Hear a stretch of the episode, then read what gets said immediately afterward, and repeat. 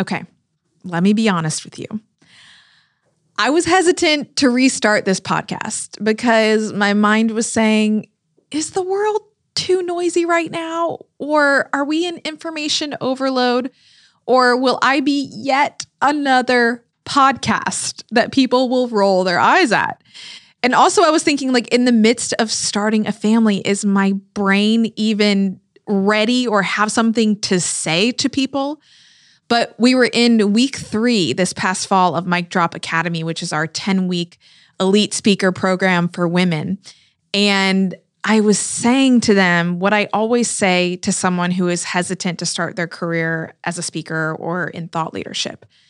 If what you have to say can help someone else, then you'd be doing them a disservice by not saying it. Lot of people say that knowledge is power, but I say that knowledge is responsibility. When you learn something through your life experiences, whether it's the ropes of how to start a business or the exact time that you should microwave popcorn, I believe that you have an obligation to now share that information. I'm not a rock climber, but I imagine it's like someone is the first climber to reach the top. So once they've settled in, they have the chance to now anchor in and throw the rope down to everyone else that is now on their way up. And even better, throw the rope to people who historically haven't had ropes thrown down to them. So for me, that means throwing the rope to women. That's why I started Mic Drop Workshop to help women become professional speakers because less than 30% of paid public speakers are women.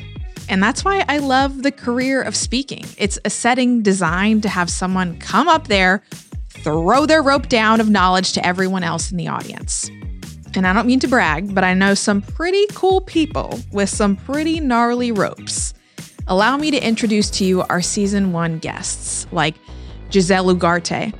What makes sense for you? What ma- what gives you joy? What do you like? What are the styles that you enjoy?